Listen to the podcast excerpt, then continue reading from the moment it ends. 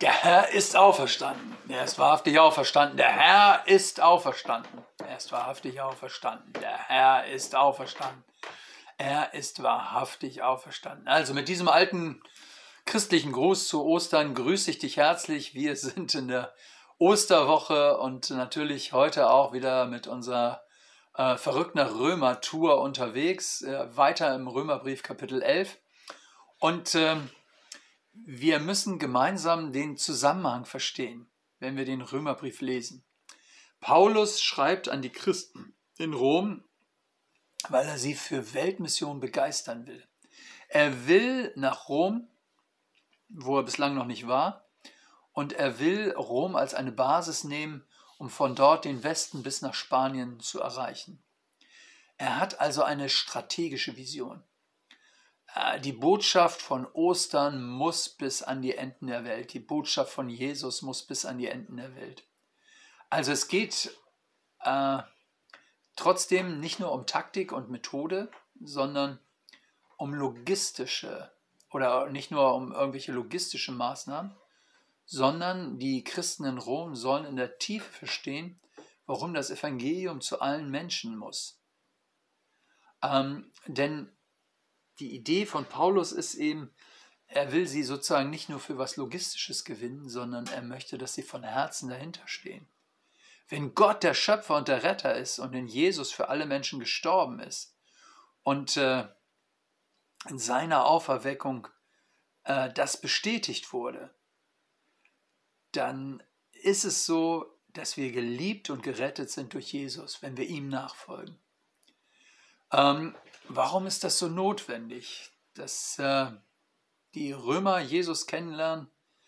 Ähm, die Römer müssen selber verstehen, dass ihr Glaube an Jesus nicht nur sowas wie eine esoterische Sonderlehre ist ähm, für die eigene Selbstberuhigung, sondern Paulus will sie gewinnen, ähm, mit ihm zu gehen. Ähm, und das, was er erlebt, ist ja immer wieder, es gibt Widerstand. Äh, die Frage ist, warum sagen so viele Nein? Und vor allen Dingen, warum sagt das Volk Israel äh, in Teilen Nein?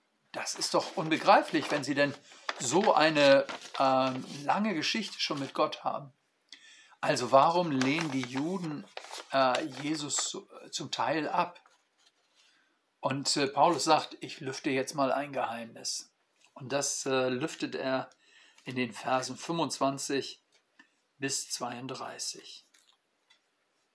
Ich will euch, liebe Brüder, dieses Geheimnis nicht verhehlen, damit ihr euch nicht selber für klug haltet. Verstockung ist einem Teil Israels widerfahren, so lange, bis die Fülle der Heiden zum Heil gelangt ist. Und so wird ganz Israel gerettet werden, wie geschrieben steht, Jesaja 59 und Jeremia 31, es wird kommen aus Zion der Erlöser, der abwenden wird alle Gottlosigkeit von Jakob. Und dies ist mein Bund mit ihnen, wenn ich ihre Sünden wegnehmen werde. Im Blick auf das Evangelium sind sie zwar Feinde um euretwillen, aber im Blick auf die Erwählung sind sie Geliebte um der Väter willen. Denn Gottes Gaben und Berufung können ihnen nicht gereuen.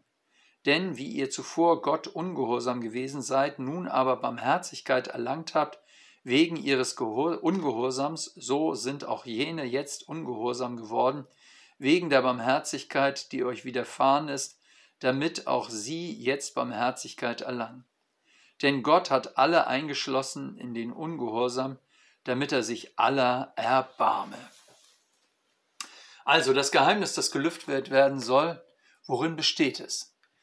Ähm, die schmerzliche Erfahrung, dass es Ablehnung im Volk Israel gibt, zum Teil äh, sind ja Menschen zum Glauben an Jesus gekommen, damals und heute, aber zum Teil gibt es eben auch eine harte Ablehnung. Paulus sagt, äh, da passiert Verhärtung. Nun sagt er, dieser traurige Tatbestand ist zum Anlass geworden, dass das Evangelium zu euch, zu den Völkern, zu den Heiden gekommen ist. Man muss zwischen Grund und Anlass also unterscheiden. Der Grund ist, dass Gott uns so sehr liebt, dass Jesus für unsere Schuld gestorben ist. Deshalb liebt er uns und will uns retten. Der Anlass ist, dass Israel zum Teil abgelehnt hat und dass deshalb Paulus und die Boten zu den Völkern gegangen sind. So verrückt das auch klingt, diese Not in der Ablehnung Israels ist für die Völker, also für mich, der ich keine jüdische Mutter habe, für uns, die wir keine jüdische Mutter haben, eine Chance geworden, den Messias Israels, Jesus kennenzulernen, durch ihn gerettet zu werden. Aber, sagt Paulus, natürlich hat Gott sein Volk nicht aufgegeben. Sein Ziel ist, dass Israels als Ganzes am Ziel der Zeit nach Hause kommt. Hier wird nicht entfaltet, wie das mit dem Einzelnen sein wird, sondern hier geht es Paulus um die grundsätzliche Vision. Hier heißt es einfach, Israel als Ganzes wird den Messias Israels Jesus anerkennen und durch ihn mit Gott versöhnt sein in Ewigkeit. Israel als Ganzes. Der Beweis ist, dass auch jetzt schon jüdische Menschen in zunehmender Zahl an Jesus glauben. Die nennen sich messianische Juden. Ähm, du fragst vielleicht, warum dieser Ausdruck? Weil sie deutlich machen wollen, wir treten nicht aus dem Judentum aus, hin zu einer fremden Religion, dem Christentum, sondern als jüdische Menschen kommen wir durch Jesus zur Erfüllung der Verheißung Israels. Natürlich bleiben sie Juden. Jesus war Jude. Wir haben das ja oft total vergessen. Das ist eine unheilvolle Entwicklung in der Christenheit gewesen, weil man das äh, hier klipp und klar in der Bibel sieht. Jesus war Jude. Ähm, aber viele hatten das überhaupt nicht kapiert.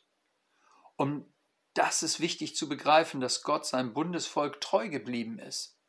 Und dann heißt es in Vers 29, denn Gottes Gaben und Berufungen können ihn nicht gereuen. Was Gott zugesagt hat, das gilt. Das gilt für Israel. Wenn wir teilhaben an der Liebe Gottes, äh, dann dürfen wir genießen, äh, dann dürfen wir das genießen für uns selber.